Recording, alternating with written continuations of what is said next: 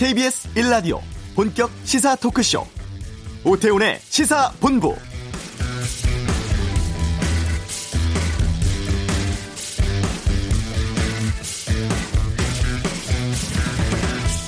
우려가 많았습니다만 많은 국민들의 노력과 염원 덕분으로 예상보다 빠르게 강원도 산불은 진화되었습니다.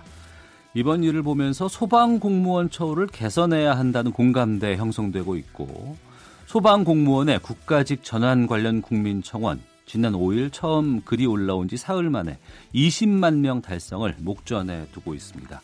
지금 19만 5천여 명이 찬성을 누르고 있는데요. 전체 5만의 소방 공무원 가운데 국가직은 1% 정도인 600여 명에 불과하다고 하죠. 불은 껐지만 정치권에서는 산불 관련해 쏟아진 말말말로 인해서 여진 계속되고 있습니다. 그리고 또 오전에는 한진그룹 조양호 회장의 별세 소식이 있었죠. 오늘 다룰 뉴스가 많습니다. 오태훈의 시사본부 잠시 후 이슈에서 민주당 송영길 의원 통해서 정치권 상황 또 한미 방위비 분담금 문제 등에 대한 입장 듣겠습니다. 조양호 회장의 별세와 관련해서는 그 값이 알고 싶다에서 살펴보겠습니다. 이번 주 또 한미 정상회담 있습니다. 외교 전쟁에서 다루겠고요. 정치 구말리 오늘은 자유한국당 김영호 의원과 함께하겠습니다. KBS 라디오 오태훈의 시사본부 지금 시작합니다.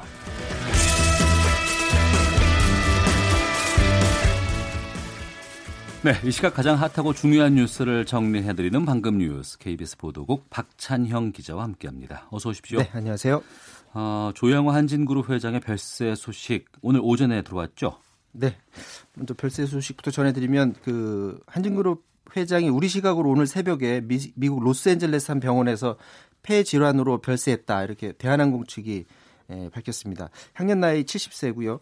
대한항공이 밝힌 입장을 보면 조 회장이 지난해 12월부터 폐 질환 때문에 미국에 가서 치료를 받아왔었다고 하고 최근에 급격히 상황이 나빠진 것으로 알고 있다 이렇게 전하고 있습니다.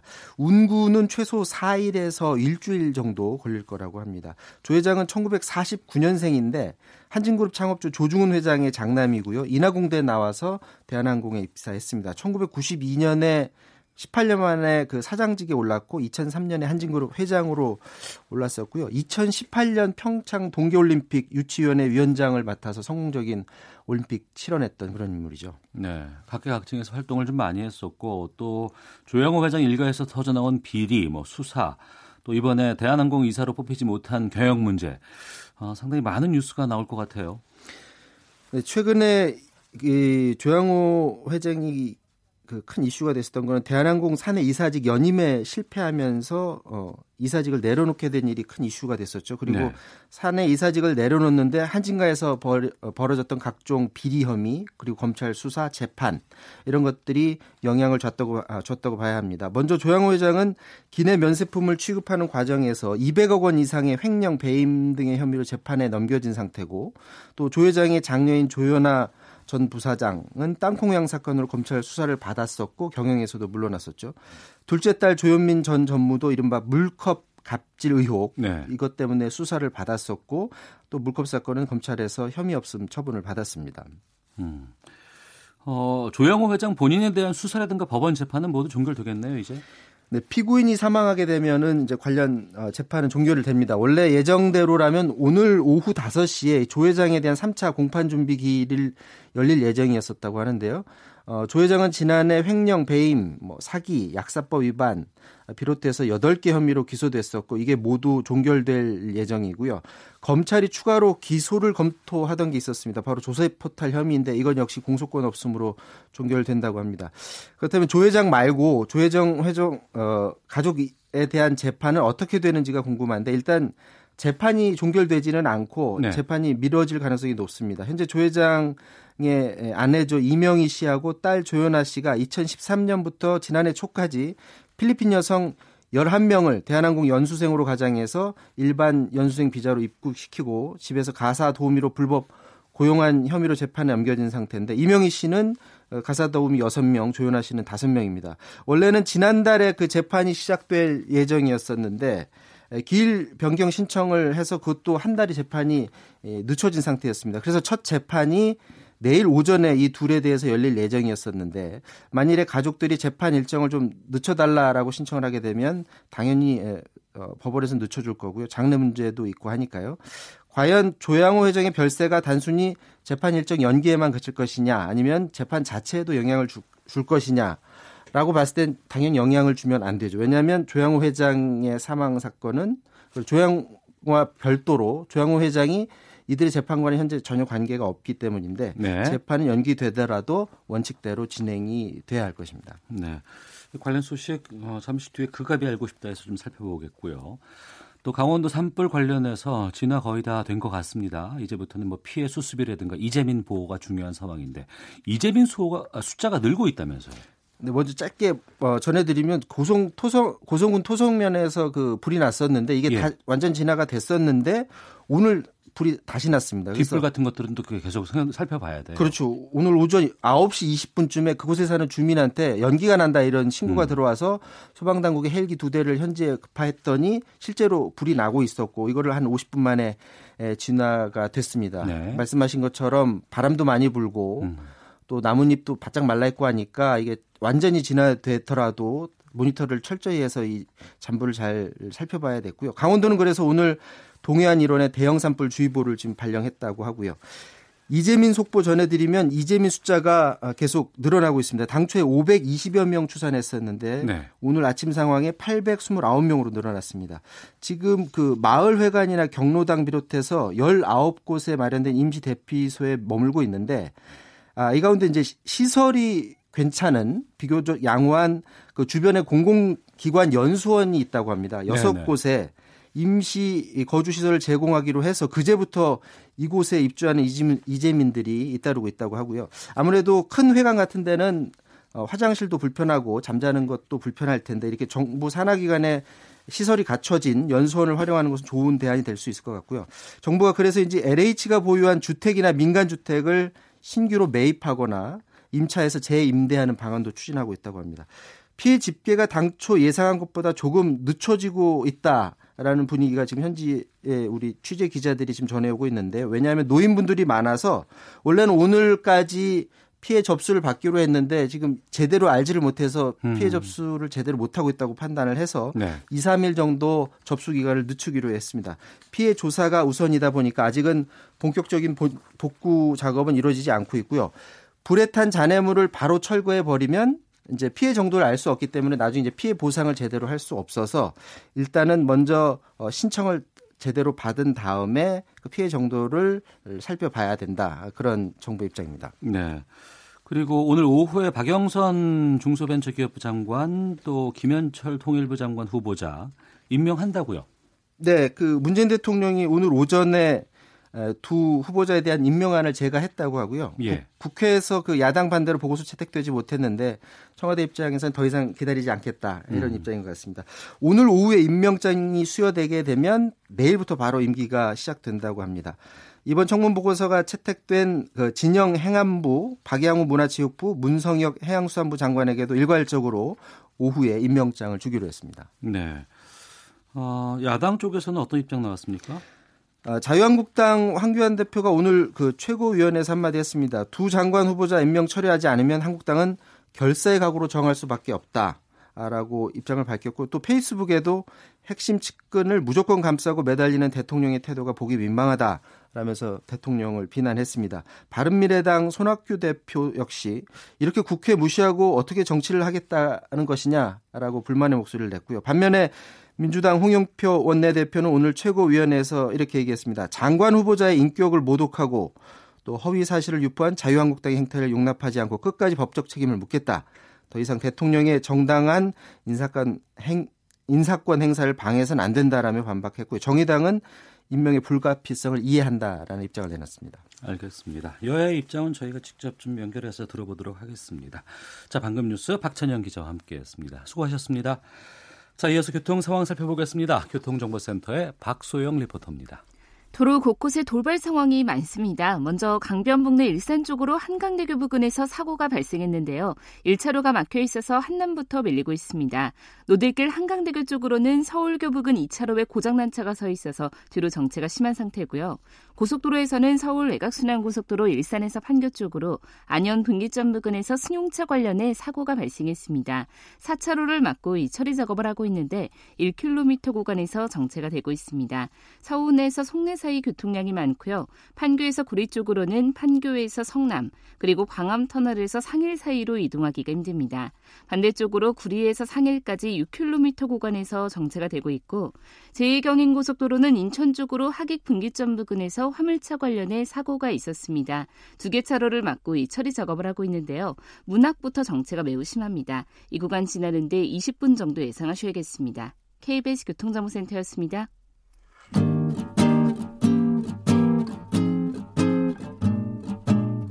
KBS 1라디오 오태훈의 시사본부 여러분의 참여로 더욱 풍성해집니다. 방송에 참여하고 싶으신 분은 문자 9730번으로 의견 보내주세요. 애플리케이션 콩과 마이케이는 무료입니다. 많은 참여 부탁드려요. 네, 지난 2월 우리나라와 미국이 주한미군의 방위비 어떻게 분담할 건가 여기에 협상을 했고요. 협정문에 가서명을 했습니다. 그런데 협정문 내용을 보면 미군이 목욕을 한다던가 빨래하고 청소하는 비용까지 우리가 지원해야 한다. 이런 내용이 들어있다고 하는데 확인해 보겠습니다. 국회 외교통일위원회 소속 더불어민주당 송영길 의원을 연결하겠습니다. 안녕하십니까? 네, 안녕하십니까. 송영길입니다. 예. 먼저 강원도 화재 이야기 잠시 좀 듣고 계속 말씀을 이어가겠습니다. 아, 대형 산불 이후에 소방관 분들 국가직으로 전환해야 한다 이런 주장 제기되고 있고 어, 여기에 대한 여론도 많이 쏠리고 있는 것 같습니다. 송 의원께서는 이번 산불 계기로 어떤 점들이 달라져야 한다고 보십니까? 아니, 이미 달라진 모습이 보여졌다고 생각이 들고요. 예. 문재인 정부 들어와서 신속하게 이게 대응을 하고 컨트롤 타워를 만들고 각 지방의 소방 병력이 같이 적극적인 공조 협력이 돼서 집중적으로 초기 진화에 성공한 것이 큰 차이라고 생각이 듭니다. 네. 그만큼 이제 시스템과 매뉴얼이 바뀌어진 게 아닌가 생각합니다. 네. 이번 그 국회에서 이 국가직 전환 통과 가능할까요? 아, 아마 이미 그 문재인 대통령 공약 사항이기도 하고 어떻게 되지 않을까 싶습니다. 예. 알겠습니다. 먼저 그 한국이 주한미군 주둔 비용을 더 많이 부담해야 한다. 이것은 트럼프 대통령의 대선 공약이기도 했습니다. 네. 이번 협정으로 한국에서 부담해야 하는 주한미군의 방위비가 정확히 얼마나 됩니까? 1조 389억 원으로 이제 국회가 통과됐습니다. 예. 통과금이에요. 1조가 넘는 금액으로 됐는데요. 그렇습니다. 그렇습니다. 애초에 우리는 1조 미만으로 계속 협상에 지금 응했었잖아요. 네, 원래 9,602억 원을 저희가 제시했는데 네. 추가로 늘어난 거 605억 원이 더 늘어났습니다. 예. 그런데 이 주한미군 방위비 분담에 독소 조항이라 할 만한 내용들이 포함되어 있다 이런 뉴스가 나오고 있습니다. 뭐 미군들 목욕하는 비용이나 빨래 비용까지 우리가 지- 지원해 줘야 한다. 이게 맞습니까? 글쎄 말입니다. 참 어, 여러 가지로 답답한 마음이 드는데요. 제 10차 SMA 이행 약정 군수 지원 분담 조항을 보면은 공공 요금 중 전기, 천연가스, 상수도, 하수도 요금, 저장, 위생, 세탁, 목욕, 폐기물 처리 용역까지 들어가 있어가지고 예. 아, 많이 걱정이 됩니다. 아시다시피 주한미군 주둔 비용은 소파 아, 협정에 따라서 우리 대한민국은 토지를 공유하고 주둔 비용은 미국이 부담하는 것이 원칙이었습니다. 예. 그렇게 되어 왔습니다 지금까지. 그런데 네. 91년도부터 미국이 이제 대한민국도 어, 이제 경제가 발전했으니 분담해라. 아, 이렇게 해서 특별 협정을 맺은 게 그걸 SMA라 그러는데 지금 올해 10차에 걸쳐서 이루어졌는데 네. 조금씩 조금씩 인상돼 오다가 이번 트럼프 정부 들어와서 대폭 인상이 된 건데 음. 문제는 이것이 시작이라는 거죠. 네. 기간은 이전에는 5년씩 했는데 이번에는 유효 기간을 1년밖에 안 했기 때문에 예. 바로 바로 내년 위해서 바로 또 협상이 들어갑니다. 어. 인상 협상에. 그런데 이것은 기존과는 완전히 차원이 다른 거액을 요구할 것으로 저희들이 염려가 되고 있습니다. 음. 그 금액 외에도 항목 같은 것들도 세부로 좀 달라질 수도 있습니까? 그렇습니다. 여러 가지 그런 지금 이미 이번에 통과된 걸 보더라도 걱정이 되는데 아까 말한 대로 청소, 빨래, 목욕 비용까지 대주는 나라는 우리나라가 유일하고요. 예. 사드 운영 비용 관련해서도 논란이 될 수가 있고 그 부분 좀 하나하나 짚어볼까 하는데요. 이 사드 네. 비용과 관련해서는 전적으로 이게 미국이 부담하기로 한 것 아니었습니까? 그렇게 돼 있는데 이번에 신설된 전기 등 공공요금 지원이나 폐기물 처리 용역비 지원 조항이 이게 고무줄처럼 이게 만약에 확대 해석이 되면 어. 어떻게 되냐면 한국은 부지만 제공하고 사드 시스템 운영과 비용은 미국이 부담한다 이렇게 합의가 돼 있는데 이 조항에 의해서 만약에 문제가 되게 되면 미 육군이 2015년도에 발, 발간한 그런 괌에 있는 사드 기지 이 기지 배치 환경 평가서를 보면 사드 기지 운영할 때 3개월마다 1,703리터의 폐유와 2,080리터의 혼합 고체 쓰레기 189리터의 오염된 냉각수 등 폐기물이 발생한다고 적시되어 있거든요. 네. 이런 것들이 만약에 지금 현재 사드 배치된 성주 지역에서 만약에 발생한다면 발생도 문제지만 이 비용까지 또 혹시 우리에게 전가한다면 심각한 문제가 될 거로 보여집니다. 어, 우리나라에 주둔하지 않는 것 심에도, 심에도 한미 연합훈련이나 이런 데 즉시 필요한 예를 들어서 오키나와에 있는 가데나 기지에서 F-15 미 5공군이가 있는데 만약에 한반도로 출격할 수가 있기 때문에 네. 그 창 정비 비용은 우리가 대라. 그래가지고 편법으로 지금 이, 그 이명박 정부 때부터 이게 만들어져서 네. 지금 운영이 되고 있어요. 어. 그걸 때 제가 처음 이번에 발견했는데 그 그동안 비공개로 이게 돼 있어 가지고요. 예, 예. 지금까지 이 매년 한 200억, 190억에서 총 5년 동안 954억을 우리가 주일 미 공군 F-15 비행기 창 정비에 우리가 해준 겁니다. 네. 이것도 심, 심각한 문제죠. 사실 아니 미, 주한 미군 주둔 비용을 우리가 분담하는 것도 문제인데 예. 주한 미군도 아닌 주일 미군까지 우리가 돈을 댄다는 것은 참 아주 잘못된 협상이다 이렇게 생각합니다. 그럼 그동안 그 부분에 대해서는 국회에서는 인지를 못하고 있었나요? 그 못하고 있었습니다. 이번에 제가 이제 통일통일로 옮기면서 예. 또 이걸 최초로 확인을 해봤습니다. 아, 송영길 의원께서 그 통회 통일로 옮기고 나서야 확인이 된 사안이군요. 그렇습니다. 예, 저도 이제 소관 상임위가 아니면 자세히 이걸 볼 그런 여유가 없었기 때문에 네. 들어와서 이게 보고 있는데 사실 우리가 한미 동맹은 매우 중요하죠. 저도 초선 때부터 일관되게 우리가 중국과의 관계가 강화되면 강화될수록 한미 동맹은 역설적으로 중요하다. 견제 균형을 위해서 이렇게 생각하는데 네. 그 중요한 것은 이 주한 미군이 꼭 우리 대한민국을 위해만 해서 있는 게 아니잖아요. 음. 당연히 미국을 위해서 있죠. 네. 우리나라도 있지만 그러니까 어느가 더 이익이 크냐 저는 미국이 훨씬 이익이 크다고 봅니다. 음. 그래서 저는 오히려 미국이 평택 험프리 기지 임대 비용을 내야 되는 게 아니냐 이렇게 주장을 한, 한 정도인데 네. 생각해 보십시오. 미국의 가상 적국이 지금 중국인데 중국 코앞에 바로 이 서해바다의 평택에 444만 평 세계 최고의 시설을 갖는 이런 최대의 기지를 유지한다는 것은 대단한 미국의 전략적 이익이거든요. 네. 이번에 그 바부드 우드워드라는 그, 그 기자가 쓴 공포라는 피어라는 그 트럼프 대통령에 관한 책이 있잖아요. 이 책 첫머리에 그게 나옵니다. 네. 북한이 만약에 미사일을 발사를 어, 저 미국 본토를 향해서 대륙간 탄도탄을 쏘면은 음. 한반도에 미군이 있으면 7초 안에 그걸 탐지할 수가 있는데 네. 한반도에 미군이 없다면 알래스카에서 그걸 탐지하려면 15분이 걸린답니다. 음. 그 미사일이 캘리포니아 본토까지 로스앤젤레스까지 도달하는데 38분이 걸리는데 네.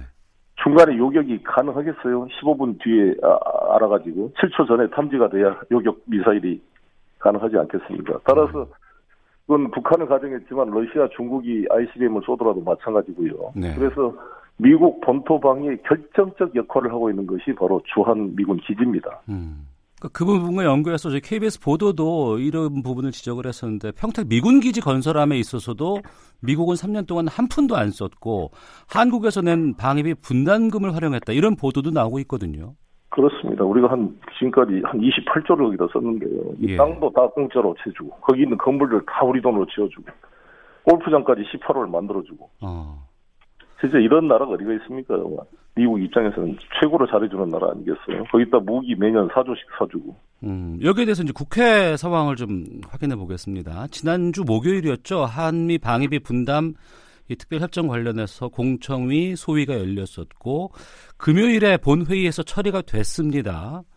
네. 공청회 다음 날 본회의에서 바로 통과가 된다는 게 어떨까? 또 방금 말씀하신 것처럼 여러 가지 불이익한 부분들이 있음에도 불구하고요. 여기에 대해서는 송 의원께서는 어떻게 보십니까? 그러니까 저는 이제 그렇다 보거든요. 사실 국회가 미국이나 우리가 한미 동맹이 중요한 것은 단순히 군사 동맹만이 아니라 가치 동맹이잖아요. 네. 그런데 문제는 행정부 간에 지금 트럼프 대통령이 일방적인 그런 편견을 가지고 지금 우리 대한민국이 무임승차하는 것으로 오해를 하고 네. 이거를 자기 대선 정치 업적으로 활용하려고 지금 무리하게 우리한테 지금 분담을 요구하고 있는데 음. 이것을 막을 수 있는 힘은 의회에 있거든요. 네. 우리 정부 입장에서는 이걸 막고 싶어도 힘에 버거울 거 아니겠어요. 미국이 음. 요청하면. 그래서 국회에서 이것을 좀 강하게 이걸 해줘야 우리 정부가 좀 그래도 힘을 가지고 이 협상을 할 수가 있을 텐데 네. 국회가 너무 약합니다, 사실. 그래서 음. 저 저라고 이런 이야기를 하지 않으면 다 이 오히려 야당 의원들, 자유한국당 의원들은 왜 더 안 올려줘도 주냐 이런 분위기입니까? 네. 뭘 그걸 따지냐 한미동맹이 중요한데 그러면 시킨 대로 다 아, 뭐 조란 대로 조라는 거냐 음. 이런 것이 돼서 우리 정부의 교섭력에 도움이 잘 안 된 것 같습니다. 이라크 파병할 때도 사실 제가 이라크 파병을 반대했습니다만 그때 트럼프 대통령도 조지 부시 대통령 이라크 파병을 반대했습니다. 어. 이라크 파병을 우리가 반대했기 때문에 우리가 사실 모술같이 아주 위험한 지역으로 가지 않고 에르빌 그 쿠르드 지역에 안전한 지역으로 우리 문, 노무현 대통령께서 파병을 결정해가지고 그것도 전투부대는 파견하지 않고 예, 예. 그래서 단 한 명의 희생자도 없이 성공적으로 파병을 완수하고 돌아왔잖아요. 예, 특히 한미 분담금 관련해서는 정부의 교섭력을 높이기 위해서라도 국내 여론이라든가 국회에서 약간 진통 상황들이 필요하다라고 말씀해 주셨는데요. 네. 중요한 것은 앞서서도 말씀하셨지만 이번 협정이 1년짜리라고 하지 않으셨습니까? 그렇습니다. 그러니까 바로 또 방위비 분담 관련한 협상을 이제 해야 되는 입장인데 지금 바로 다음 달부터 해야 될 걸요? 예. 예, 예. 그러면은 우리로서는 어떻게 대응하고 어떻게 준비를 하는 게 바람직할까요? 그러니까 우리 일단 언론도 잘 이것을 좀 중심을 잡아주시고 기획 기사로 지금 나토나 일본과의 그 비교도 해주시고 우리가 얼마나 지금 조한 미군을 위해서 많은 것을 제공하고 있는지를 좀 파악을 해줄 필요가 있습니다. 3천 명에 달하는 카츄샤도 우리나라만 있는 거거든요. 저기는 음. 그 독일이나 나토나 여기 일본에는 없어요. 네. 일종의 3천 명의 카투샤 병력을 우리가 용역을 지금 미군을 위해 제공해주고 있는 거잖아요. 예. 이런 것부터 우리 국민들이 잘 모르고 있으니까요. 이거를 잘 흐름을 만들어줘서 미국의 합리적인 언론도 설득을 해가지고 음. 어, 교섭력을 높여야 된다고 봅니다. 네.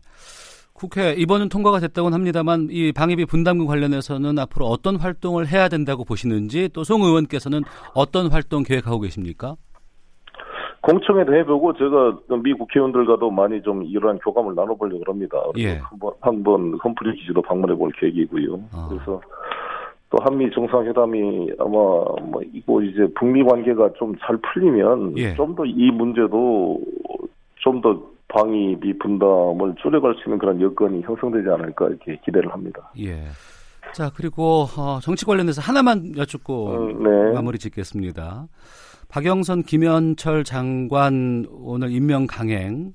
네. 야당에서는 국정 포기 선언이라면서 강력하게 반발하고 있는 상황인데 이게 또 4월 국회 운영에도 영향을 미칠 것 같습니다. 송 의원께서는 어떻게 생각하시는지요?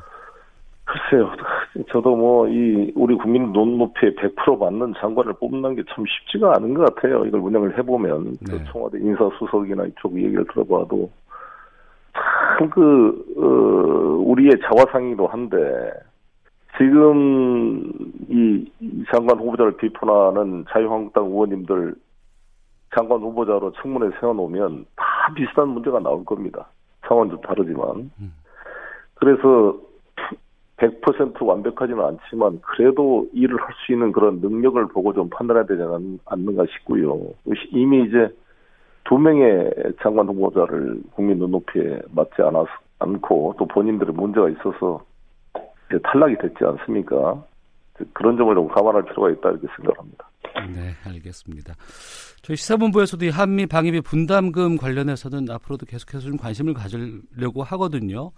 다음에는 좀 그 스튜디오에 직접 오셔서 말씀 좀 여쭙겠습니다.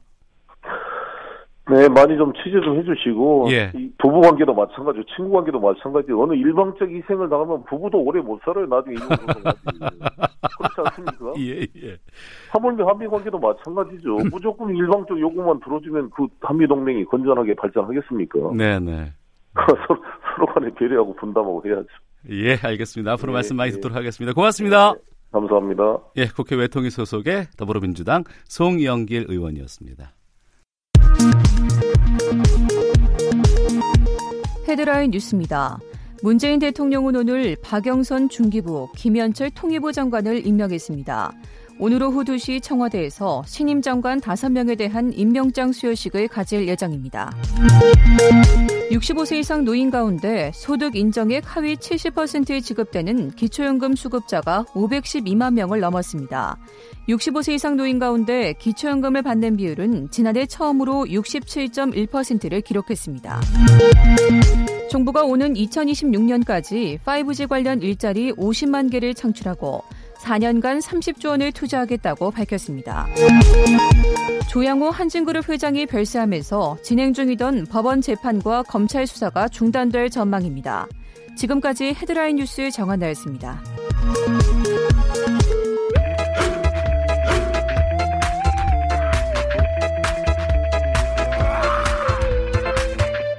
오태우래 시사 본부.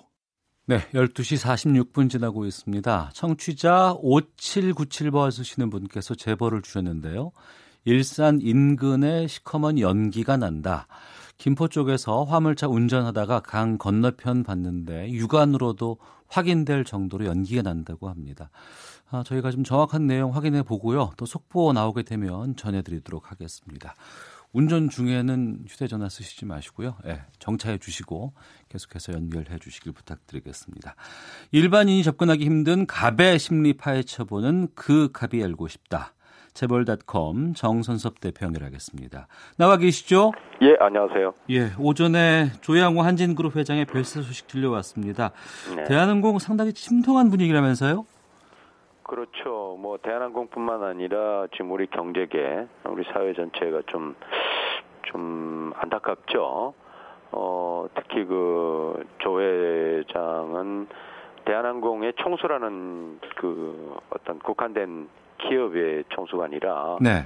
우리나라 항공업계를 이끌어온 거목 아닙니까? 음. 그런 점에서 좀 안타깝고요. 사회적으로도 손실인 것 같고 네. 더욱이나 또 최근에 가족이나 뭐 본인의 문제로 인해서 재판을 받거나 음. 어, 주청에서 이사회님에도 실패한 마당에 명예 회복을 해야 되는데 이 기회마저 이제 없기 때문에 조금 가슴이 아픕니다. 네.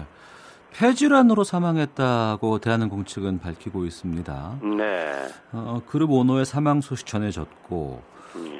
근데 지금 주식 시장을 보니까 한진그룹 계열사 주가가 급등하는 상황이에요. 어, 그거는 아마 좀 세상이 좀 냉정한 것 같긴 한데요. 예. 어, 조 회장은 뭐 대한항공의 직접 지분은 많지는 않아요. 저, 예. 한- 저 지주회사인 한진칼로 다 이동을 했으니까. 음. 어, 한진칼의 지분이 한 17.84 그러니까 한 18% 정도 되는데 네. 에, 이제 사망에 따른 뭐 상속이 있을 것 아닙니까? 음. 그럼 상속세로 이제 거의 절반을 내야 되는 게 현재의 그 세법인데 네. 이렇게 되면 현재 그 자녀들이 이뭐세 명이 있습니다만은 한 2% 내외의 지분을 갖고 있어요. 음. 그러다 보면 이제 절반을 제외하고 하면은 상속을 받더라도 어, 10% 안팎 수준밖에 안 된단 말이에요. 네. 그러니까 이제 아무래도 경영권 분쟁에 휘말릴 소지가 있다. 이게 주식 시장에서는 경영권 문제가 이제 주식을 서로 그 매입을 해야 되는 상황이기 때문에 주가가 오를 거다 이렇게 기대하는 것 같고요. 네. 그다음에 이제 수사 뭐 선상에 오르면서 그동안에 오너 리스크 때문에 음. 한진 계열사들의 주가가 크게 오르지를 못했어요. 예. 그런 점에서 리스크가 해소됐다. 어. 이런 점에서 뭐 주가가 오르지 않나 보는데 하지만 장기적으로 보면 또 이제 그 어, 핵심 경영인이 사망했으니까 경영 불안한 상태가 되겠죠. 음. 그럼 뭐 다시 또 하락할 그럴 가능성도 없지는 않죠. 네. 지금 한진칼의 경우는 22% 이상 지금 상승하고 있는 상황인데 네. 방금 말씀해 주신 것처럼 한진 일가의 검찰 수사가 있었고 또 국민여금의 stewardship code 발동 등으로 인해서 대한항공 이사직에서 물러나게 됐습니다. 네. 관련된 상황들이 참 안 좋은 상황이었네요. 그렇죠. 뭐 본인의 문제와 가족의 문제 때문에 에, 뭐 이사 연임에 실패를 한 것이죠. 음. 주주들이 반항, 반대를 하면서 그런데 이게 stewardship code에 그 국민연금이 행사한 것에 대해서 어 뭐 일부 또 뭐 안 좋은 여론이 있는데 이건 좀 아닌 것 같고요. 네. 어, 그거는 스튜디십 코드라는 것은 기업의 어떤 정상적인 도덕적 경영을 위해서 경영의 자질 문제에 대한 견제이지, 에, 뭐, 어떤 명운을 달리하는 그런 문제는 아니죠. 음. 그래서 확대 해석은 좀, 좀, 좀 곤란하지 않겠냐, 그렇게 보긴 합니다. 네. 이 조영호 회장, 국내 항공 산업을 한 단계 끌어올린 인물이다 이런 평가가 나오고 있습니다. 어떤 사람이었습니까? 조 회장은 그 1974년, 1949년생입니다. 네. 아, 근데 1974년도니까 뭐 30대 중반의 나이죠. 어, 이때 대한항공에 처음 입사를 했어요. 어, 그 이후에 1992년에 에, 대표이사 사장에 올랐고, 어, 96년에 그룹 부회장이 됐고, 99년도에는 대한항공 대표이사 회장이 됐습니다. 네. 이런 정도로 그러니까 거의 반세기 동안 우리나라의 에, 국적기라고 할 수 있는 대한항공의 경영을 해왔다는 점에서 음. 상당히 뭐 어, 우리 항공업계로서는 살아있는 전설, 요즘 흔히 말하는 레전드에 가깝죠. 네. 어, 그런데 이번에 이렇게 돼서 좀 안, 안타깝네요. 음, 본인의 역할에 대해서는 많은 평가가 있습니다만 가족들의 여러 가지 어, 설화가 지금 나오고 있는 상황인데 네네. 어, 조영호 회장의 사업 역량에 대해서 저 흠집이 있었던 사건들도 꽤 있지 않았습니까? 어, 물론 뭐 사업을 오래 하다 보면은 뭐 성공할 때도 있고 실패할 때도 있습니다만 대한항공 대한항공이라는 것은 우리나라의 어, SOC에 가까운 것이죠. 네네. 어, 그러니까 이제 국가에서도 뭐 상당히 보조를 하고 하는 그런 문제인데 음. 그런데 이제 대한항공을 중심으로 해서 계열사들이 많이 있어요. 예. 어, 그 중에 이제 한진해운이라는 것이 있었습니다. 네. 어, 이것은 이제 그, 어, 대한, 한진그룹 자체가 이제 물류그룹이니까, 이 해운을 하는 곳인데, 그것이 2009년도에 부도가 났죠. 음. 어, 여기에 이제 대한항공과 어, 이런 모기업에서 1조 원 정도를 투입을 해가지고 회생을 노렸어요. 네. 그러나 결국 이제 실패를 했죠. 2017년도에 청산이 됐으니까. 네. 아, 그 와중에 또 이제 2014년도에는 뭐 우리가 흔히 아는 땅콩 회항 문제도 있었고 이것에 대한 대처를 잘못함으로 인해서 어 결국은 어 뭐 이번에 에, 이사연임에 실패할 정도로 어 그런 점에서 이 막 마지막이라 그럴- 그럴까요? 좀 어, 연로한 상황에서는 별로 그렇게 에, 경영에 큰 어, 뭐 성과를 거두지 못했다 이렇게 평가를 할 수 있을 겁니다. 네. 이렇게 되면 한진그룹 운영은 이제 어떻게 되나요?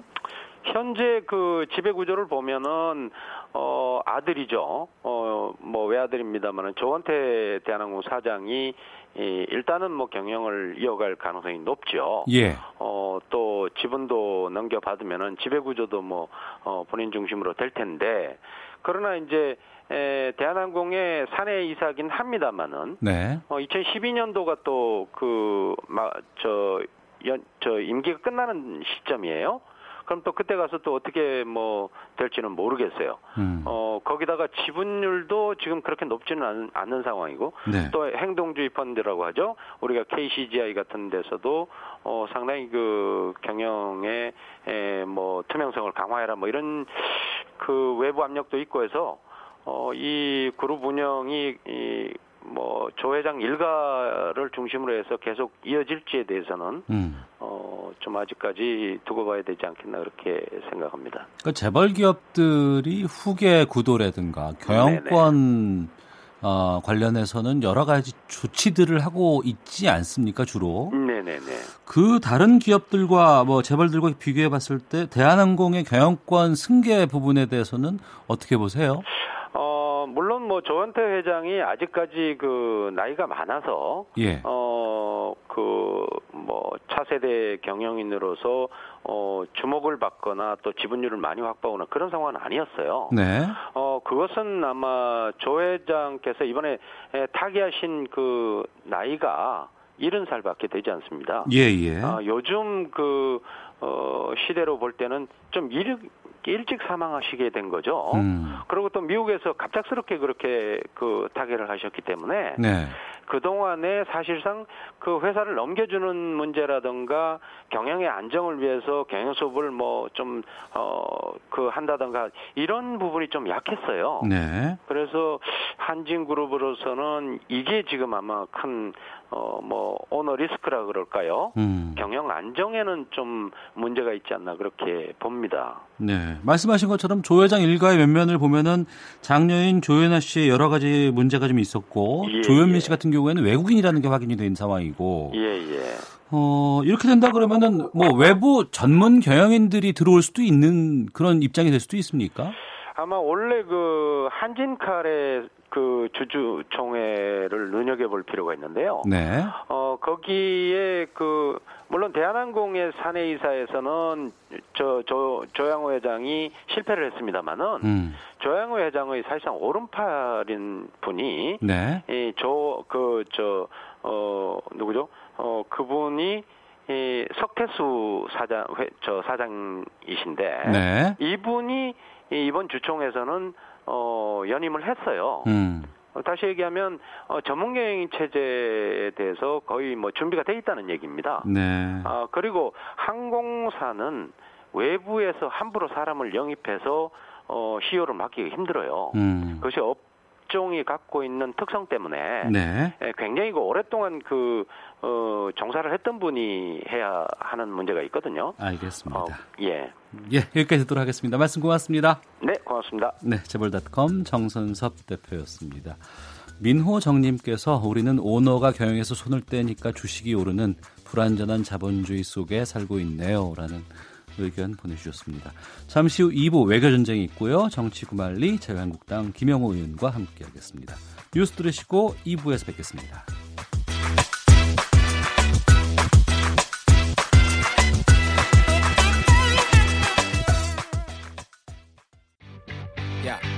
왜? 점심시간에 뭐하냐? 자야지. 야, 그러지 말고 이거 한번 들어봐. 아, 뭔데? 지금 당장 라디오를 켜봐 나른한 오후 깨울 시사 토크쇼 모두가 즐길 수 있고 함께하는 시간 유쾌하고도 신나는 시사 토크쇼 오태훈의 시사본부. 네, KBS 1라디오 오태훈의 시사본부 2부 시작하겠습니다. 저희 시사본부는 청취자 여러분들의 참여 기다리고 있습니다. 샵 9730으로 생방송 중에 의견 보내주시면 반영하겠습니다. 짧은 문자 50원, 긴 문자 100원의 정보 이용료, 어플리케이션 콩은 무료입니다. 문재인 대통령이 오는 11일 트럼프 대통령과 회담을 하고 곧장 귀국길에 오르는 1박 3일짜리 공식 실무 방문 위해서 10일 미국 워싱턴 DC로 향합니다. 한반도 둘러싼 정세를 분석하고 예측해보는 외교 전쟁 국립외교원 김현욱 교수 연결하겠습니다. 나와 계시죠? 네, 네, 안녕하세요. 네. 아, 먼저 그 궁극적 목표가 달성될 때까지 유엔 안전보장 이사회의 경제 제재는 해제되지 않을 것이다. 이게 폼페이오 장관이 밝힌 내용인데요. 네. 완전한 비핵화를 우선시하는 정책으로 미국 어, 수뇌부의 입장이 수렴된 것 같은 느낌이 듭니다. 어떻게 보십니까? 예, 그러니까 지금 말씀하신 것처럼 제재 관련된 강경한 입장을 그 볼튼이 아닌 폼페이오 장관이 얘기를 하고 있다는 거잖아요. 예. 어, 미디어 보도된 내용을 보면 그 하노이 회담에서도 어, 회담 결렬 카드를 적극적으로 추진했던 것은 폼페이였다 이런 얘기가 나와요. 네. 그러니까 지금 상황에서 볼 때 뭐 물론 이제 폼페이오 장관이 자기의 어떤 추후 정치적인 어떤 야심이나 계획을 고려를 하고 그렇기 때문에 어떤 국내 정치적인 그, 그 뭐랄까요 뭐 의회 차원에서 자기 자신에 대한 부정적인 여론을 좀 더 그 뭐랄까 통제하려는 그러한 뭐 개인적인 의도가 있을 수는 있겠는데 어. 폼페이오 장관이 이런 얘기를 하고 있다는 것은 결국은 트럼프 대통령의 생각도 이런 쪽으로 기울고 있다고 봐야 됩니다. 네. 그러니까 물론 이제 기존에 보면은 그 협상을 주도하는 쪽은 폼페이오였고 그 밑에서 실무를 비건 대표가 계속 맡아서 했고 또 한쪽에서는 강경한 목소리를 그 몰턴 보좌관이 내면서 강원 양면책을 트럼프 대통령이 펼쳤는데 예. 하노이 정상회담이 끝나고 나서 미국 행정부 트럼프 행정부 내의 어떤 분위기를 보면 폼페이오든 뭐 볼턴이든 뭐 그런 비건 대표가 나와서 얘기하는 것도 그렇고 음. 상당히 대북 정책에 있어서 강경한 쪽으로 지금 몰려가고 있다는 거예요. 네. 우리가 협상을 하거나 어떤 단계별로 누군가와 진척을 할 때 하나씩 하나씩 맞춰가잖아요. 네. 2단계까지 왔으면 뒤에 건 다시 안 보게 되는데 북한의 예. 입장에서는 거의 지금 미국 수뇌부라든가 협상이 뒤로 다시 돌아간 듯한 느낌이 들 수도 있을 것 같습니다. 네. 그러니까 지금 하노이 정 하노이 회담 이전의 미국의 입장은 small deal 가능성 그리고 단계별로 하겠다. 그러니까 이제 미국 입장에서는 북한이 어느 정도 그 서브스텐셜한 진정성 있는 실질적인 초기 단계 비핵화를 하면 거기에 상응하는 제재 완화 조치도 내줄 수 있다는 게 지금 미국 입장이었는데 네. 하노이 회담 이후로 완전히 지금 바뀌어 버리고 있거든요. 음. 그래서 저는 이런 현상이 왜 나타나고 있느냐. 네. 물론 미국 내부에서 어, 하노이 회담이 결렬될 이후에 이 결과에 대해서 나온 반응들, 예를 들어서 어, no is better than bad deal. 나쁜 어떤 딜보다는 아예 협상을 안 하는 게 낫다. 딜이 없는 네네. 게 낫다라는 그러한 분위기를 트럼프도 의식하고 있다는 게 첫 번째일 것 같고요. 어. 두 번째는 이거 김정은 위원장 진짜 말로만 비핵화 한다더니 이거 비핵화에 대한 진정성이 있는 거야? 라고 이제 트럼프 대통령이 의식을 할 수가 있고 음. 그리고 또 하나는 제가 보기에는 내년에 제 대선을 의식을 하고 국내 정치적으로 이거를 이용하고 싶어 하는 트럼프 대통령 입장에서는 네. 굳이 지금 상황에서 뭐 딜을 할 필요가 없는 거죠. 어. 지금 딜을 해봤자 대선 국면에 정말 중요하게 이용할 수 있는 가치는 상당히 떨어지니까 예. 아마도 트럼프 대통령은 내년도 11월이 대선이니까 그 이전에 뭔가 좀 대- 국내 정치적으로 재선에 유리한 고지를 만들 수 있는 그러한 음. 북한과의 딜을 만들고 그걸 이용해서 10월 달에 노벨상까지 수상을 하고 뭐 재선이 되는 아마 이러한 좀 더 롱텀의 시나리오를 가지고 있는 게 아닌가 이렇게 생각을 합니다. 네. 그러니까 트럼프 대통령도 그렇게 협상에 대해서는 임하면서 김정은 위원장과는 좋은 관계다. 뭐 올바른 네. 합의가 나와야 한다. 이런 발언들도 하고 있는데 네. 청취자 6897님, 미국의 수뇌부의 전략 변경 때문에 한반도 평화까지 깨뜨리면 안 된다고 봅니다. 이번 정상회담에서 개성공단과 금강산 관광 재개 정도를 관철되길 바랍니다. 라고 의견 주셨는데 네. 이 한미 정상회담에서 주로 어떤 것들이 논의가 될 것인지 그리고 우리가 미국 측을 설득할 가능성 이런 것 중재안들은 어떤 걸 내놔야 된다고 보세요? 그 지금 청취자분께서도 말씀을 하셨듯이 지금 우리 한국 정부가 계속 어, 미국 측을 설득을 하고 있는 거죠 일종의 네. 그 강경화 장관 또 국방장관 또그 그 뭐죠 한반도 평화교섭본부장 계속 미국을 방문을 하고 있는데 제가 보기에는 그 전에 나왔던 정의용 실장님의 어떤 그 중재안 네. 예를 들어서 로드맵하고 small deal 이 두 개란 말이에요. 그 하나 더 첨부를 구체적으로 한다면 금강산과 개성공단 해- 제재 해제 문제. 네. 그래서 small 일- 미국은 일괄 타결 그리고 포괄적인 합의를 계속 주장을 하고 있는데 그걸 받아들이되 한국은 그럼에도 불구하고 이행 단계는 단계적으로 해야 된다 이 음. 얘기고 예. 그리고 이것을 그 미국 입장에서 어느 정도 수용을 해주는 대신에 북한도 로드맵은 제시를 해야 된다. 음. 그리고 세 번째는 뭔가 small deal과 early harvest를 위해서는 아, 그 개성공단과 금강산 관광 정상화라는 그러한 초기 단계 제재 완화는 풀어줘야 되지 않느냐 네. 이거란 말이에요. 예, 근데 예.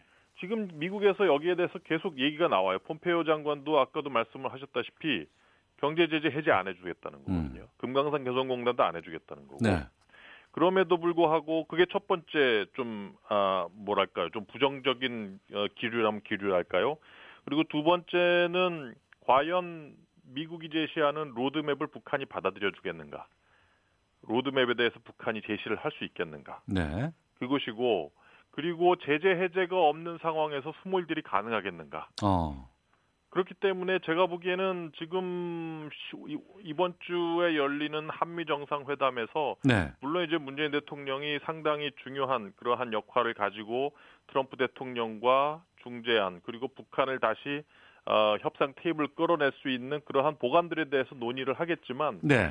지금까지 나온 것들, 그러니까 이제 뭐 여러 그 외교안보 라인들이 워싱턴 D.C.에 다녀오면서 계속 뭐 나오는 뉴스들이라든지 미국 현지에서 나오는 자- 폼페이오 장관이나 볼튼 보좌관의 어떤 언급이라든지 이런 걸 가지고 종합을 해 보면 예. 아직까지 그렇게 뭐 두드러지게 북한을 음. 끌어낼 수 있는 뭐 촉진책은 나온 것 같지는 않다 이렇게 생각을 합니다. 어. 그 앞서 말씀하신 것처럼 그 트럼프가 급할 것이 없다는 입장이라 그러면 네. 오히려 더 북한은 다급해질 수밖에 없지 않을까 싶기도 하거든요. 제재도 풀리지 않을 것 같기도 하고 이런 네. 상황이라서요. 예, 저도 제가 김정은이면 아마 잠을 못 잘 것 같아요 요새. 어. 지금까지 보면은 경제 상황이 그렇게 좋지 않거든요. 예, 예. 음, 중국도 그렇고 러시아도 그렇고 유엔 안보리 제재 결의안을 잘 지키고 있어요. 음. 2017년, 18년 대비를 해보면 어, 북한하고 러시아와 관계 사이에 그리고 북한하고 중국 사이에 어떤 무역액이 거의 한, 한 대충 잡아서 한 50% 정도씩 다 떨어졌단 말이에요. 네. 물론 북한 입장에선 석탄이나 석유 같은 것을 비밀리에 뭐 선박 대 선박으로 환적을 시키고 있고 있는데 지금 최근에 미국이 거기에 대해서 상당히 감시망을 좁히고 있거든 촘촘하게. 음. 그런다고 한다면 결국은 미국 내에서는 아니 북한 내에서는 이러한 경제적인 상황이 안 좋아지면 안 좋아질수록 엘리트층도 그렇고 국민들도 충도 그렇고 아 그러게 왜 그 쓸데없는 정책은 한다 그래가지고 말이야 이런 불만이 충분히 나올 수 있어요. 네네. 그왜 비핵화 한다 그랬냐 제대로 하지 못하고 제재도 안 풀리지 않느냐. 어. 이제 김정은 위원장 입장에서는 지금 뭔가 결단을 해야 될 때는 왔는데 네. 이제는 뭐 국내의 어떤 군부의 입김이라든지 이러한 보수층 이러한 것을 생각을 해볼 경 해볼 해볼 때 적극적으로 비핵화로 치고 나가기도 애매하고 예. 또 지금 상황에서 다시 뭐그 군부의 입장을 받아들여서 아 이제 나 비핵화 대화 안 해. 그리고 다시 강경책으로 돌아가기도 애매하고 어. 저 제가 보기엔 김정은 위원장이 상당히 고민이 많아지지 않을까 생각을 합니다. 예. 그 고민이 많은 부분이 잘못 자, 자칫 잘못해서 다른 쪽으로 튈 수도 있잖아요. 예, 예. 근데 그걸 트럼프가 원하진 않을 것 같긴 한데. 그걸 원하진 않죠. 북미 양국 모두 북미 협상 프레임을 깨고 싶지는 않아요. 예. 그 최악의 경우가 나- 나오는 거니까. 어. 그 깨버리면은 물론 제가 보기엔 뭐 트럼프 대통령이 이미 협상 국면을 시작 시동을 걸었기 때문에 이거를 깨면은 트럼프 대통령도 자기의 어떤 대북 정책의 레거시가 다 깨지는 거예요. 지금까지 자기가 했던 것이 다 잘못된 거라는 걸 인정할 수밖에 없는 상황이 오기 때문에 그렇죠. 트럼프 대통령이 어떻게 해서든 이 상황을 계속해서 유지를 해 나가고 그리고 계속 자기가 얘기했던 그 뭐 북한이 자기하고 자기와의 어떤 협상 때문에 핵 실험도 안 하고 미사일 실험도 안 하고 있는 거 아니냐 이건 내 성과 아니냐 계속 얘기를 해왔기 때문에 음. 어떻게 해서든 이 대화 프레임을 유지를 하고 싶은 거예요. 네. 김정은 위원장도 마찬가지죠. 대화 협 이게 프레임이 깨지면 뭔가 북한이 미국하고 협상을 통해서 뭔가를 얻을 수 있다는 그러한 가능성도 없어질 뿐더러 더 최악의 경우 어 미국 트럼프 대통령이 어 그 뭐 군사 옵션까지 고려할 수도 있다 이러한 우려심이 북한 입장에서 생길 수 있는 거거든요. 그래서 북미 모두 협상 프레임을 깨지는 않을 것이다. 근데 제가 상당히 우려스러운 거는 예. 협상 프레임의 협상 프레임은 깨지진 않겠지만 협상을 통해서 양국이 가지고 있었던 어떤 상호 간의 목표는 상당히 하향 조정된 게 아닌가. 음. 즉 북한은 이걸 통해서 체제 안정과 뭐 제재 해제, 경제 보상을 받길 원했고 네. 미국은 협상을 통해서 비핵화를 이루려고 했는데 지금 트럼프는 협상을 통해서 뭘 원하는 건지 그냥 뭐 최악의 상황만 막으려고 협상을 유지를 하는 건지 네. 김정은 위원장도 이제는 협상을 통해서 자국이 원하는 것을 미국으로부터 얻을 수 있다는 그러한 기대감이 상당히 줄은 것 같고 그래서 음. 그런 부분들이 우려스럽고 만약 그렇다고 한다면 지금 문재인 정부 이러한 그 북미 간의 협상을 통해서 한반도의 평화를 이루고 네. 뭐 남북한 간의 경제 협력을 이루려고 하는 문재인 정부의 어떤 대북 정책이 상당히 좀 힘들어질 수 있다 이렇게 우려가 좀 생깁니다. 네, 이번 주에 가장 중요한 날은 4월 11일이 될 것 같습니다. 한미 정상회담도 있고 또 북한에서는 마침 공교롭게 이 날이 최고 인민회의가 열리는 날이에요. 네. 김정은 위원장의 일정 정도의 입장 표명이 확인이 될 수 있는 날인데 어떻게 예측하십니까? 지금 상황에서 뭐 김정은 위원장이 아주 극단적인 입장을 발표할 가능성은 그렇게 높지 않다고 봅니다. 예. 이제 협상 안 하겠다. 이런 식으로 발표를 하기는 쉽지 않죠. 근데 또 하나 제가 보기에 중요한 것은 지금 북한 내부의 어떤 국내 상황이 협상에 그렇게 우호적인 상황은 아니에요. 네. 그러니까 지금 뭐랄까요?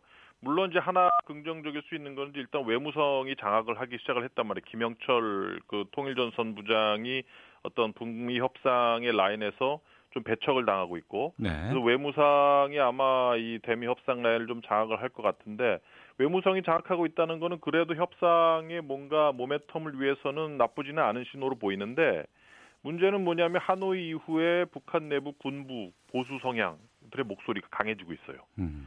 왜 비핵화 하느냐 이런 거거든요. 네. 또 인민들이 시간이 가면 갈수록 제재 때문에 경제 상황이 그렇게 좋아지지는 않고 있단 말이죠. 그래서 북한 국내적인 요인들로만 봐서는 김정은 위원장이 비핵화에 대해서 전향적인 태도를 취할 그러한 모멘텀을 마련할 수 있는 가능성은 별로 높지가 않다. 네. 그러면 지금 상황에서 북미 협상의 모멘텀이 만들어지려면 김정은 위원장이 치고 나와야 되는데 이러한 국내적인 요인 때문에 치고 나오지 못한다면 외부적인 요인이 치고 나오게 만들어줘야 된다는 거죠. 어. 그 우리나라가 해야 되는 거죠. 예. 한국 정부가 할 수밖에 없는 거죠. 알겠습니다. 청취자께서 계속 좀 답답한 마음에 의견 보내주고 계시는데 박태준님께서 노벨상도 타고 내년도 대통령 선거에서 이익도 보겠다는 일타 쌍피에 대한 욕심 과하면 모든 게 어그러질 수도 있다고 봅니다라고 미국 쪽을 겨냥해서 말씀해 주셨고 7656님께서는 미국은 북핵을 해결 못하더라도 남한이 미국이 아닌 북한과 손을 잡는 거 싫어하는 것 같습니다. 문재인 대통령 머리 아플 것 같네요라고 의견도 보내주셨습니다. 알겠습니다. 보다 좀 구체적인 내용들 상황들 나오게 되면 음, 계속해서 좀 말씀을 좀 나눠봐야 될 것 같습니다. 오늘 말씀은 여기서 마치도록 하겠습니다. 고맙습니다. 네, 감사합니다. 네, 외교 전쟁 국립외교원 김현욱 교수와 함께했습니다. 헤드라인 뉴스입니다. 회사 측에서 일할 사람이 부족하다는 이유로 노동자의 휴가 사용을 막을 수 없다는 법원 판단이 나왔습니다. 교육부는 이번 주 목요일부터 다음 달 10일까지 약 한 달간 평생교육 이용권 신청을 받는다고 오늘 밝혔습니다. 평생교육 이용권 제도는 교육복지를 확대하기 위해 저소득층에게 교육비를 연간 최대 35만 원을 지원하는 사업으로 지난해부터 시행됐습니다. 지난해 인터넷 카페와 게시판 등을 모니터링한 결과 미등록 대부와 통장 매매 등 불법 금융 광고물 11,900건이 적발된 것으로 나타났습니다. 국가인권위원회가 스포츠계 폭력과 성폭력 피해자들에 대한 미흡한 보호조치 전반에 대해 직권조사를 결정했습니다.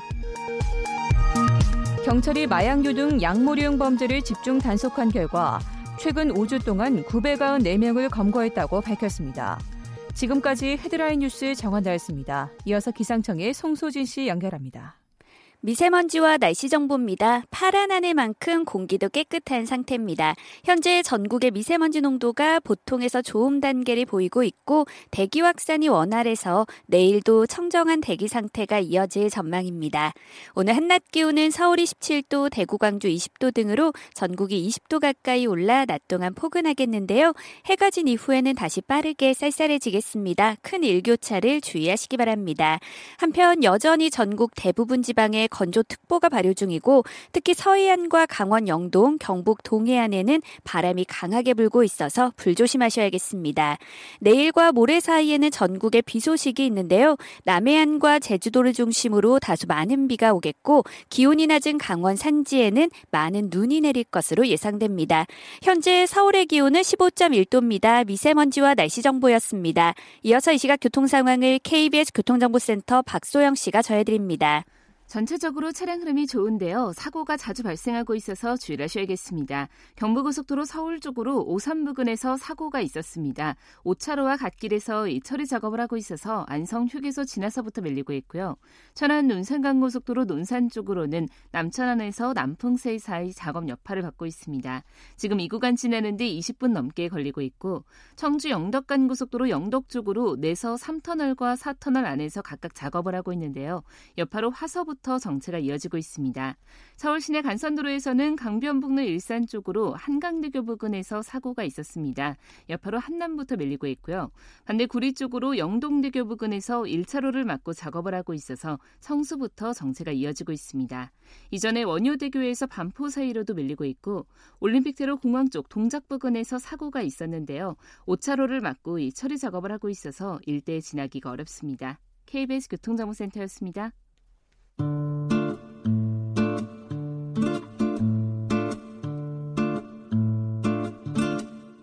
오태훈의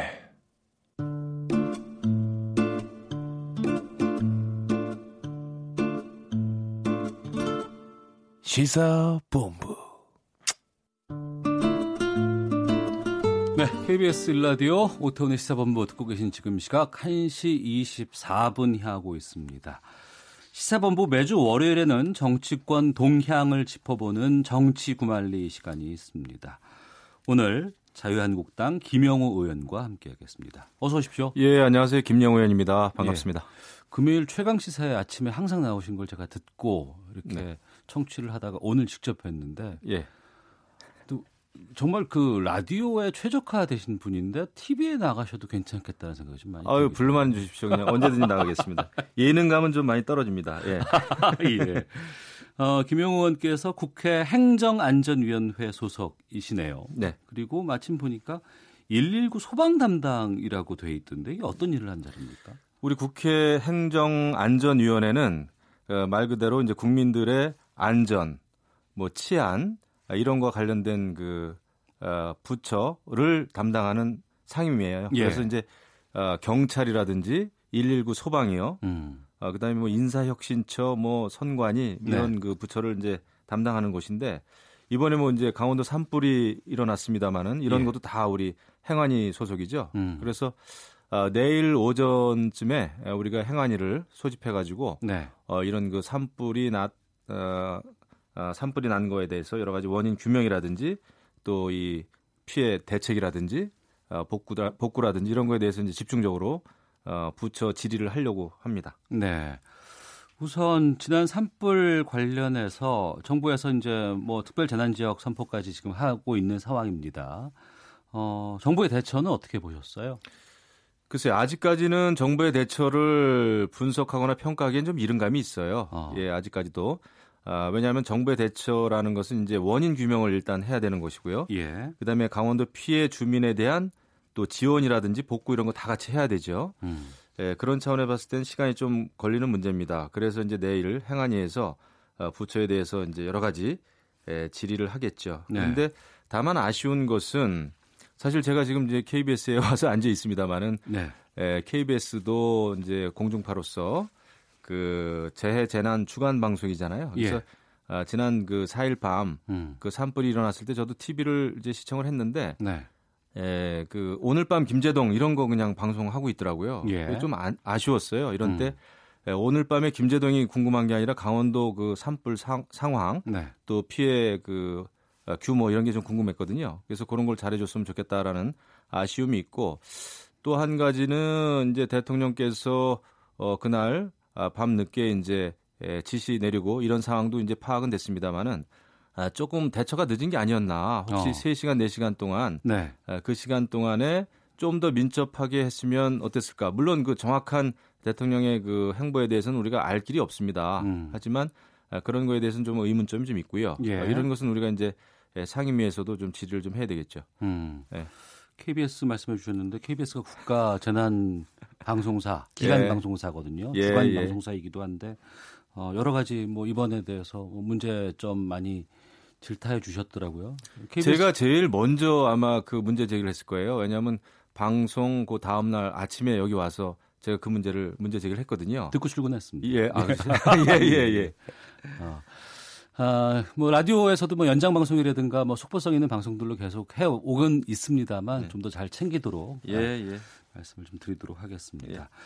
어, 주말 사이에 이 산불과 관련해서 정치권에서 여러 가지 말말 말들이 좀 나왔습니다. 거기에 대해서 어, 여러 가지 뭐 질타도 지금 계속 나오고 있는 상황인데 몇 개 좀 짚어보겠습니다. 김문수 전 경기지사가 SNS를 통해서 문재인 촛불 정부인 줄 알았더니 산불 정부네요. 촛불 좋아하더니 온 나라의 산불, 온 국민은 화병 이런 글을 올려서 정부 대처를 비판하는 어, 그런 모양새를 취하셨는데 여기에 대해서도 좀 보시, 말씀해 주신다면요. 저는 지금 아직도 그 강풍이 불고 있고요. 강, 네. 강원도에 그리고 그 피해 주민들은 아직도 집에 돌아가지 못한 분들이 700명이 아마 넘을 겁니다. 예. 이렇게 고통을 받고 있는 상황에서 정치권은 차분해야 된다고 봐요. 네. 아, 이런 때 이제 자극적인 언어라든지 에, 뭐 무조건적인 그 책임 전가라든지 이런 거는 자중해야 된다라고 봅니다. 그래서 음. 뭐 김문수 전 지사가 됐던 아니면 다른 정치인이 됐건 아, 지금은 서로에 대한 어떤 그 정쟁이라든지 자극적인 이런 에, 언행보다는 네. 피해 복구를 잘할 수 있도록 아, 힘을 합치는 것이 아마 국민들의 원하는 발 거예요. 예. 네, 그런 이제 전반적인 저는 그런 그 생각을 좀 하면서 왔습니다. 음. 어, 그리고 이제 행정안전부의 수장인 장관이 이 산불 와중에 이제 교체가 되지 않았습니까?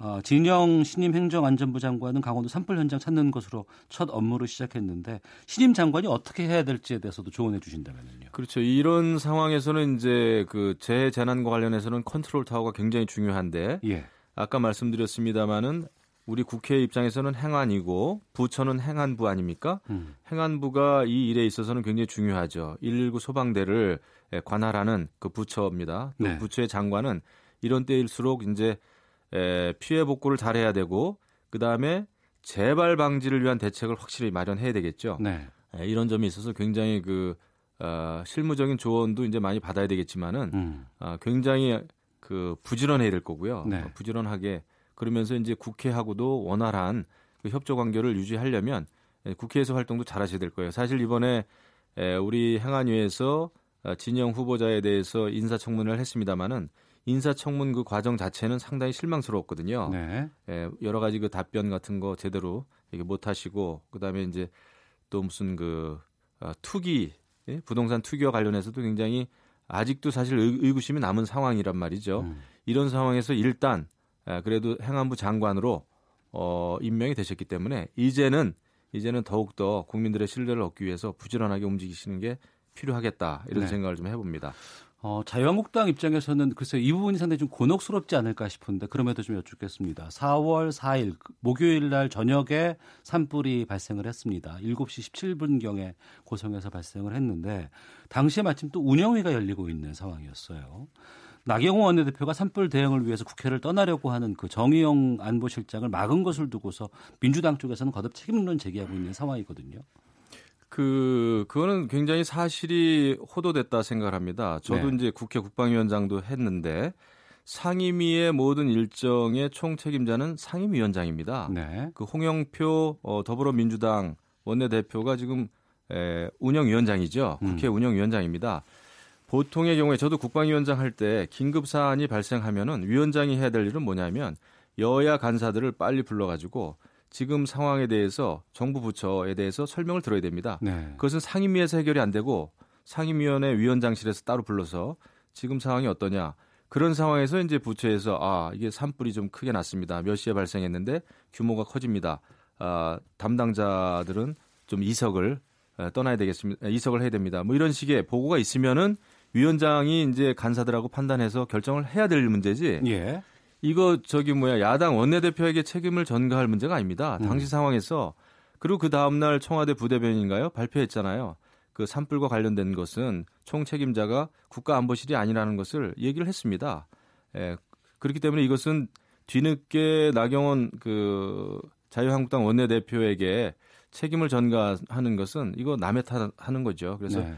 책임 전가 프레임이다 저는 이렇게 보고요. 예. 더 잘했으면 더 좋았겠죠. 모두 음. 다. 아, 하지만 이것을 야당 원내대표한테 책임을 자꾸 전가시키는 것은 그것은 또 하나의 정쟁이다 이렇게 네. 생각합니다. 예. 그리고 이번에 이제 청취자분들께서 저희도 이제 특별 생방송으로 이제 그때 운영을 했습니다만 많은 분들께서 얘기를 하시는 게 그 정치인들 제발 그 재난 현장에 오지 마라라는 얘기를 참 많이 해주셨거든요. 그런 얘기가 많죠. 네. 근데 저도 이제 지역에서 어떤 때 재재난이 일어난 때가 있어요. 뭐 음. 화재도 있고 무슨 뭐 포탄이 떨어진 때도 있고 그런데 네. 그 이번에 이제 황교안 대표께서는 적절히 그 행동을 하셨어요. 왜냐하면은 가서 어, 상황을 굉장히 짧게 보고를 받았고 음. 또 피해 주민들을 만나는 일에 전념을 하셨습니다. 왜냐하면 본인 스스로도 국무총리라고 하는 아, 그런 그 국정을 책임져봤던 경험이 있기 때문에 네. 그렇게 하셨더라고요. 또 그것을 또 페이북에 올려, 올리셨더만요. 음. 그 정치인이 현장에 안 갈 수가 없습니다. 가야 되는 거죠. 어. 하지만 현실적으로 현 그 현장에서의 대처를 방해하면 안 됩니다. 네. 네. 그건 상황 판단이 잘 돼야 되고요. 그 다음에 정치하는 사람들이 현장에 가서 무엇이 필요하다. 지역 주민들은 무엇이 필요하고 음. 또 피해 상황은 어떻구나라는 것을 빨리 감을 잡아야 정부에 대해서 지원 요청도 할 수 있고요. 예. 또 재난 지역 선포하는 데 있어서도 국회가 할 일이 그런 거거든요. 음. 지역 주민들의 목소리를 빨리 전달하는 것이죠. 그것이 전 정치의 본령 아닙니까? 네. 그래서 저는 그 적절히 예, 했다고 보고 그 다음에 이제 원내대표라든지 다른 그 우리 당의 다른 조직, 다른 기관에서는 가지 가지 않지 않았습니까? 음. 그래서 저희로서는 최선을 다했고요. 어, 이것도 뭐 어, 무조건 가지 말아야 된다라는 것은 좀 어, 오해의 소지가 있는 말이다 이렇게 생각합니다. 알겠습니다. 청취자께서 여러분들께서 의견을 보내주고 계시는데 몇 개를 소개해드리면 5011번 쓰시는 분께서 울산입니다. 야당 특히 자유한국당의 의견을 귀 기울여 듣는 사람입니다. 국정 운영과 대처에 대한 야당이 이견을 제기할 때 일리가 있긴 하지만 재난 상황에서 발언들을 살펴보면 타당한 반대라기보단 반대를 위한 반대 흠집내기로 보이는 경우가 있습니다 라는 의견도 보내주셨고 이응 비읍 이응님 김영우 의원님 이렇게 중요한 소방직을 국가직으로 전환하는 법으로 만드는 것 어떻게 생각하시는지 궁금합니다라는 의견도 보내주셨습니다. 네, 좋은 의견들이시고요. 저희가 예. 과하거나 잘못한 점이 있으면 저희가 반성해야 되죠. 이건 고쳐야 됩니다. 여당이든 야당이든 그것은 음. 정치권이 자중할 일이 있으면 자중해야 된다 생각을 하고요.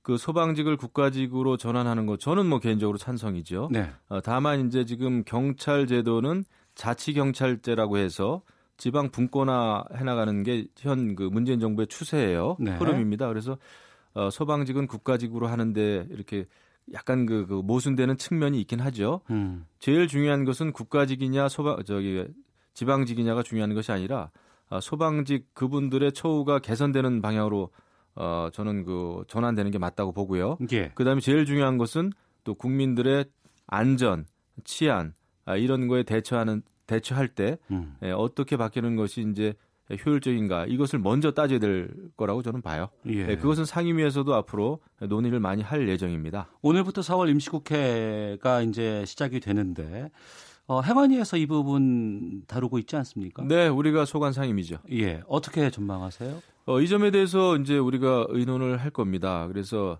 아, 자치 경찰제 문제도 그렇고 또 그 소방직 국가직 전환 문제도 그렇고요. 음. 아, 이것을 이제 이 법안 자체만 봐서는 될 문제는 아니고 우리도 예. 소관 상임위니만큼 음. 국민들의 안전을 위해서 또 이제 그 소방직 공무원들의 처우 그 개선을 위해서 어떤 게 더 효율적인지 이런 것을 종합적으로 이제 검토를 해봐야죠. 왜냐하면 네. 또 이것은 예산이 뒤따르는 문제이기 때문에 어. 그 예산은 어떻게 지원하는 것이 보다 효율적인지 또 차질이 없는지를 다 함께 봐야 될 굉장히 종합적인 문제죠. 예.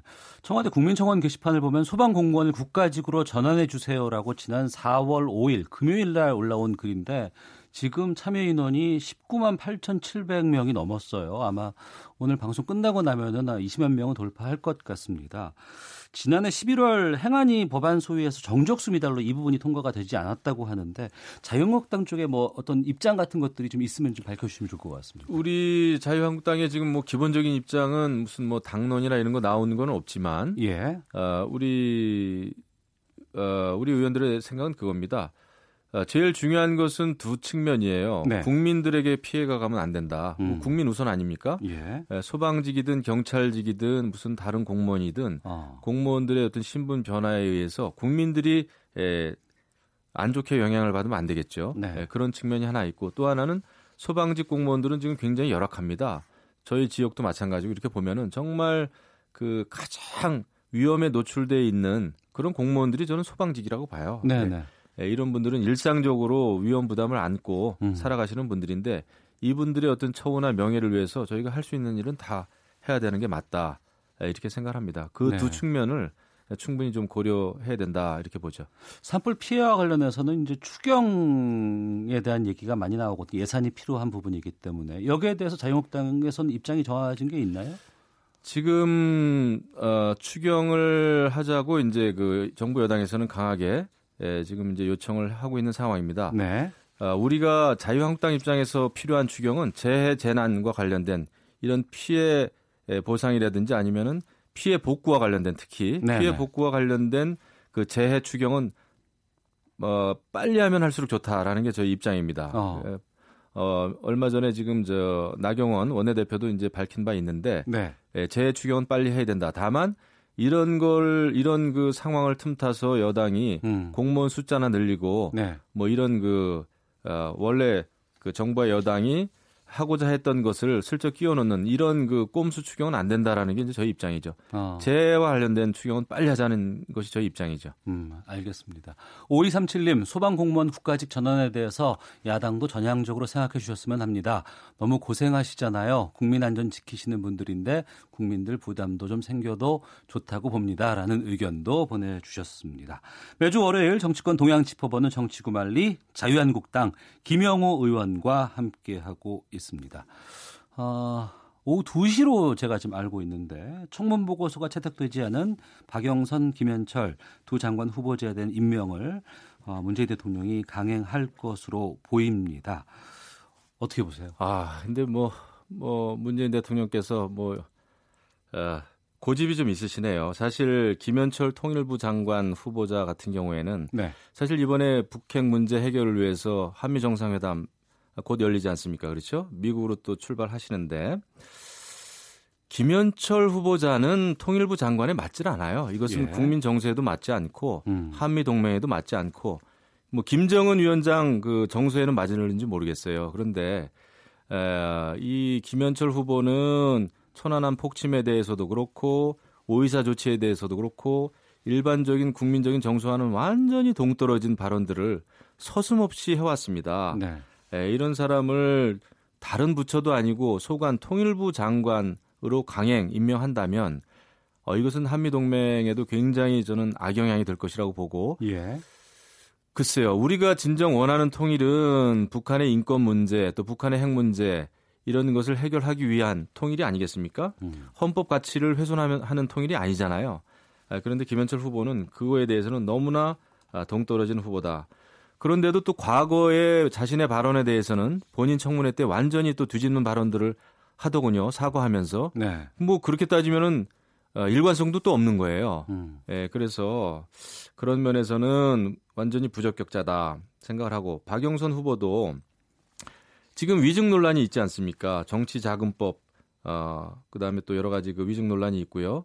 또 남편의 그 대기업으로부터의 변호사 수임료 높은 변호사 수임료를 받는 것 자체는 위법은 아닐 거죠. 근데 하지만 아, 박영선 의원께서 여태까지 지난 수년 동안 의정 활동 기간 내내죠, 뭐 내내 에, 대기업에 대해서 재벌 기업에 대해서 엄청난 비판과 비난을 많이 했는데 네. 에, 그런 상황에서 과연 에, 가족인 남편이 그런 기업으로부터 어, 그 많은 어, 사건 의뢰 받아서 어, 높은 수임료를 챙겼다 하면은 아, 그것도 저는 옳지 않다 이런 생각을 합니다. 그래서 만약에 두 후보를 임명을 강행하면 네. 문정부 들어서 지금 10명째 국무위원을 인사청문 보고서 채택 없이 강행 임명하는 것인데 네. 이렇게 되면은 이제 예, 국회에서 협치는 또물 건너간다고 봐요. 이렇게 그 되면 4월 국회가 굉장히 어려워지겠죠. 그러니까 그 부분인데요. 네. 4월 임시국회가 이제 오늘부터 시작이 됩니다만 지금 탄력 근로자 확대라든가 최저임금, 뭐 추가 경정 예산안이라든가 이런 부분들 산적한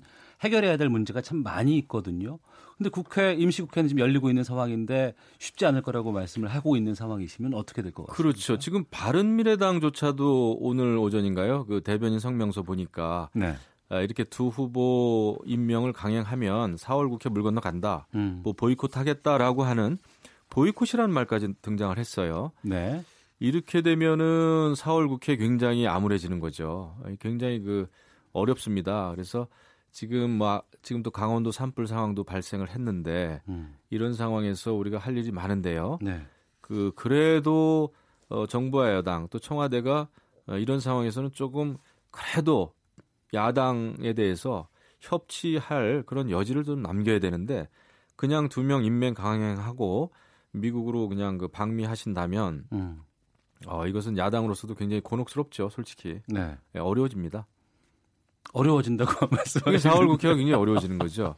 왜냐하면 그 사실 우리 야당 입장에서 특히 자유한국당 입장에서는 네. 최초에 그 일곱 명의 후보에 대해서 전부 다 반대를 했었어요. 예. 왜냐하면 그것도 우리가 가진 기준에 의해서가 아니라 음. 어, 문재인 대통령께서 청와대에서 발표한 인사 기준에 안 맞다 이거 아닙니까? 네, 네. 그래서 일곱 명 다 부적합하다.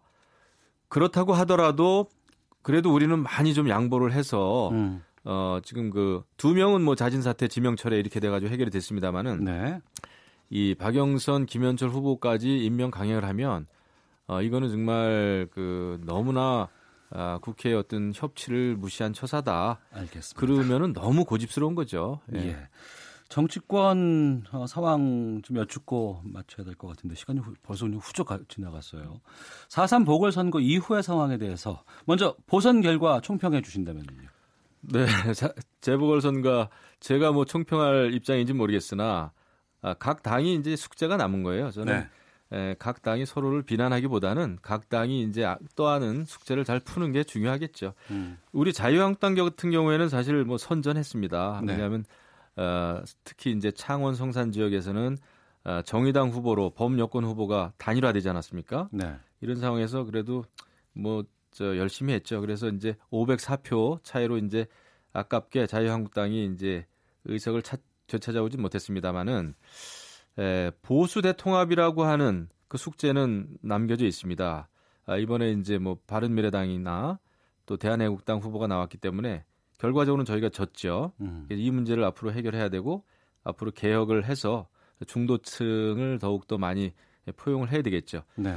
민주당의 숙제는 민주당이 알아서 할 일이지만 조금 저희가 볼 때 아쉬운 것은 정치의 그래도 기본은 책임 정치인데 네. 예, 경제 문제, 안보 문제 이런 것을 굉장히 어렵게 해놓고 민주당이 후보조차 내지 않고 어, 평가받는 기회조차 갖지를 않았잖아요. 음. 예, 정의당 후보로 단일화했는데 이것은 책임 정치로부터의 예, 일탈이다 이렇게 생각합니다. 좀 심하게 말하면 어, 도망간 거죠. 책임 저기 뭐야 책임 짓지 않고 평가받지 않고 그래서 네. 민주당으로서는 아마 이번 결과를 놓고 웃을 수도 없고 울 수도 없는 결과일 겁니다. 어. 그래도 한석도 얻지를 못했잖아요. 예. 민주당은 또 기초 의원까지도요. 뭐 하지만 민주당은 이제 민주당이 알아서 어, 자신들이 할 일을 찾아서 했으면 좋겠고 국민들의 입장에서는 에, 결국 지금 가장 큰 것은 민생이지 않습니까? 네. 이4.3 재보궐선거의 결과를 놓고 이제 민생을 해결하기 위해서 여당은 여당대로 야당은 야당대로 이제 정치를 잘해주기를 아마 국민들은 원하실 거예요. 그래서 그런 면에서 이제 좀, 어, 좀 분석을 해봅니다. 하나만 확인하겠습니다. 어, 창원 성산 선거 이후에 대한애국당을 안아야 된다라는 의견들이 꽤 많이 나온다고 들었습니다. 또 일부 의원은 그 거기에 대해서 뭐, 뭐 그런 뭐 주장을 하시는 분들도 계시는 것 같고 또 한편으로는 바른미래당과의 또 관계가 또 있는데 김영우 의원께서는 어느 쪽으로 가야 된다고 자유한국당의 미래가 보시, 보십니까? 저는 그 범보수는 대통합을 하는 게 맞다 생각을 합니다. 예. 다만 그 통합의 절차라든지 이런 것을 잘못 밟게 되면 또 중도에 계신 분들이 또 이탈을 하게 돼 있어요. 네. 그래서 우리는 개혁과 함께 통합을 해야 되는 아주 어, 겉으로 보기에는 그 형식 모순이죠. 음. 하지만 개혁과 통합을 함께 해야 됩니다. 네. 에, 그런 그런 그 절차를 이제 우리가 전략적으로 잘 밟아야 되고요. 음. 에, 특히 이제 바른 미래당이 4.3 재보궐선거 이후에 지금 굉장히 어려운데 네. 우리가 뭐 이때다 해가지고 막 그냥 그 무리하게 통합을 하기보다는 에, 국민들이 원하는 방식대로 그 수순대로 우리가 잘 그 전략을 짜야 되겠다 이런 생각을 하고 있죠. 대한애국당은 대한애국당도 어 우리가 뭐 그분들도 나라 걱정하는 분들 아닙니까 따지고 예. 보면 어. 어, 하지만 우리는 이제 내년 총선에서 이길 수 있는 방법을 찾기 위해서 예. 그런 어떤 그 순서라든지 또 통합의 정도 또 우리가 그 어, 우리 우리가 추구해야 될 가치가 있잖아요. 예. 어, 민주주의라든지 여러 가지 헌법적인 가치가 있을 겁니다. 이런 음. 걸 저는 함께 고려해야 된다 이렇게 생각합니다. 네, 알겠습니다. 약속된 시간이 지나서요. 오늘 말씀은 여기서 좀, 좀 아쉽습니다. 예, 다음에도 불러주세요. 아 그러겠습니다. 자, 한 주간의 미리 보는 정치권 소식 정치구말리 오늘은 자유한국당 김영우 의원과 함께했습니다. 오늘 말씀 고맙습니다. 예, 감사합니다.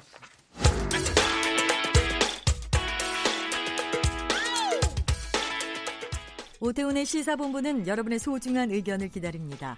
짧은 문자 50원, 긴 문자 100원의 정보 이용료가 되는 샵 9730, 우물정 9730번으로 문자 보내주십시오. KBS 라디오 앱 콩은 무료입니다. KBS 라디오 오태훈의 시사본부. 지금 여러분은 대한민국 라디오 유일의 점심 시사 프로그램을 듣고 계십니다. 네, 오태훈의 시사본부 월요일 마지막 코너는 자동차 시간입니다. 권용주의 차차차 오토타임즈 권용주 편집장과 함께하겠습니다. 어서 오십시오. 네, 안녕하세요. 예. 먼저 현대 기아차가 산불로 피해를 입은 고객들을 돕기 위해서 특별 활동을 진행한다. 이런 재난이 있을 때 자동차 회사들이 적극적으로 참여하는 건 의미가 있다고 보거든요. 그렇죠. 일단 기본적으로 무상 점검을 해주는데 이제 네. 점검해서 문제가 있으면 음. 보통 우리가 이제 아무리 판촉을 해도 네. 10에서 20% 할인 정도는 해주는 경우가 많은데 이번에는 이제 50% 음. 그러니까 절반의 값만 받겠다고 하는 거고요. 예. 그다음에 수리할 때 차가 필요할 수 있잖아요. 지금 재난 지역이니까 이동이 많이 필요하지 않겠습니까? 네. 이제 이럴 때 차를 빌리게 되면 음. 이것도 이제 50% 사용료의 50%를 지원하겠다. 이런 거는 좀 잘하는 것 같아요. 네. 네. 어, 본격적으로 좀 다뤄보겠습니다. 최근 현대차가 신형 소나타를 출시를 했는데 이 중형차잖아요. 네네. 중형 세단. 그렇죠. 근데 여기에 대해서 여러 가지 말들이 좀 많이 나오고 있다고 합니다.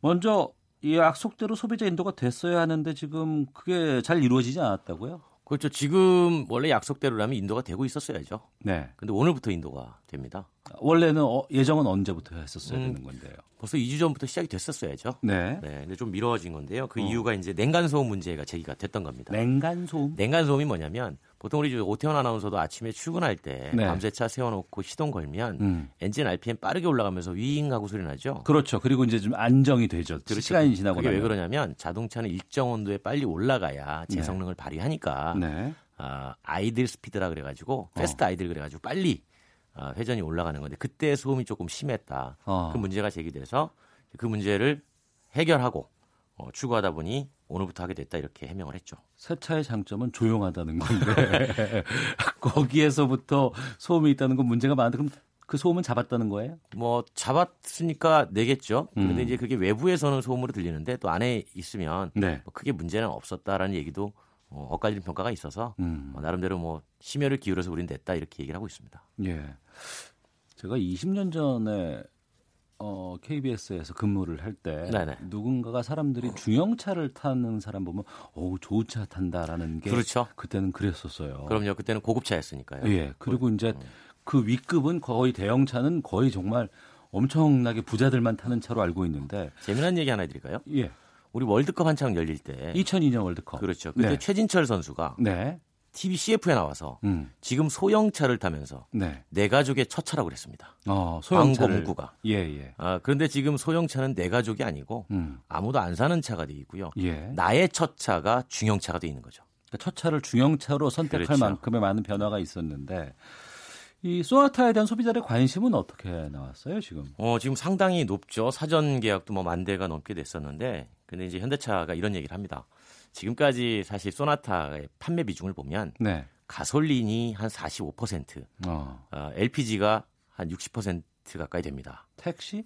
택시, 렌터카, 뭐 장기 렌탈 뭐 이런 차들 있죠. 네. 그러다 보니까 이제 이게 고급스러운 이미지가 상당히 떨어졌다. 어. 그래서 이번에 내놓을 때는 연간 3만 대 정도의 LPG 택시는 판매하지 않겠다. 네. 어, 우리는 오로지 렌탈과 가솔린 자가용 수요에만 대응해서 어. 7만 대를 팔겠다라고 얘기했단 말이에요. 그 얘기는 소나타는 좋은 차야, 고급 차야라는 이미지를 심기 위해서. 그렇죠. 어. 그런데 이제 국내 중형 세단 시장이 네. 해마다 줄어들고 있다는 겁니다. 어. 많이 안 사요. 그럼 뭘로 갔어요? 다? SUV? 그렇죠. 예. 우리 저 오태원 MC부터 일단 SUV 타시잖아요. 예, 예. 그러니까 SUV 쪽으로 수요가 많이 돌아선 상황에서 어. 세단 자체 시장이 늘지 않는데 오히려 줄어들고 있는데 네. 소나타 홀로 7만 대를 과연 팔 수가 있겠느냐. 예. 이런 얘기들이 나오는 거죠. 어. 근데 그런 상황에서 왜 현대자동차와 삼성전자와의 상황이 나오는 거예요? 기억하시죠? 2017년도에 삼성전자가 하만그룹 네. 어, 9조 3천억 원 들여가지고 인수했던 것.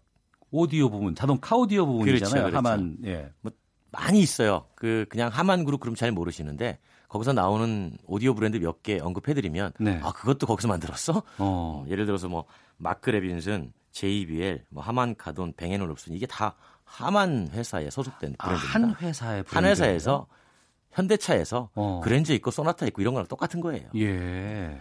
근데 여기에 이제 쌍벽을 이루는 회사가 네. 미국의 보스 오디오라고 혹시 들어보셨는지 모르겠어요. 아, 그럼요. 예, 네. 예. 근데 이제 현대자동차가 지금까지는 하만을 써왔는데 그동안은. 네. 네. 소나타에서 보스로 바꾼 겁니다. 음. 물론 바꿀 수도 있어요. 그럼요. 예. 뭐 부품 공급선은 다변하는 게 좋으니까. 네. 근데 이 공교롭게 시점이 음. 하필이면 삼성전자가 하만을 인수한 직후에 네. 변경이 됐다는 겁니다. 어. 여기에 대해 이제 증권가에서 네. 나름대로 많은 해석들을 쏟아내고 있는 거죠. 예. 그럼 그 해석이 사실인 걸로 판단되세요? 어떻게 보세요? 왜냐하면 부품 공급선 다변화 측면에서도 볼 수가 있지만 네.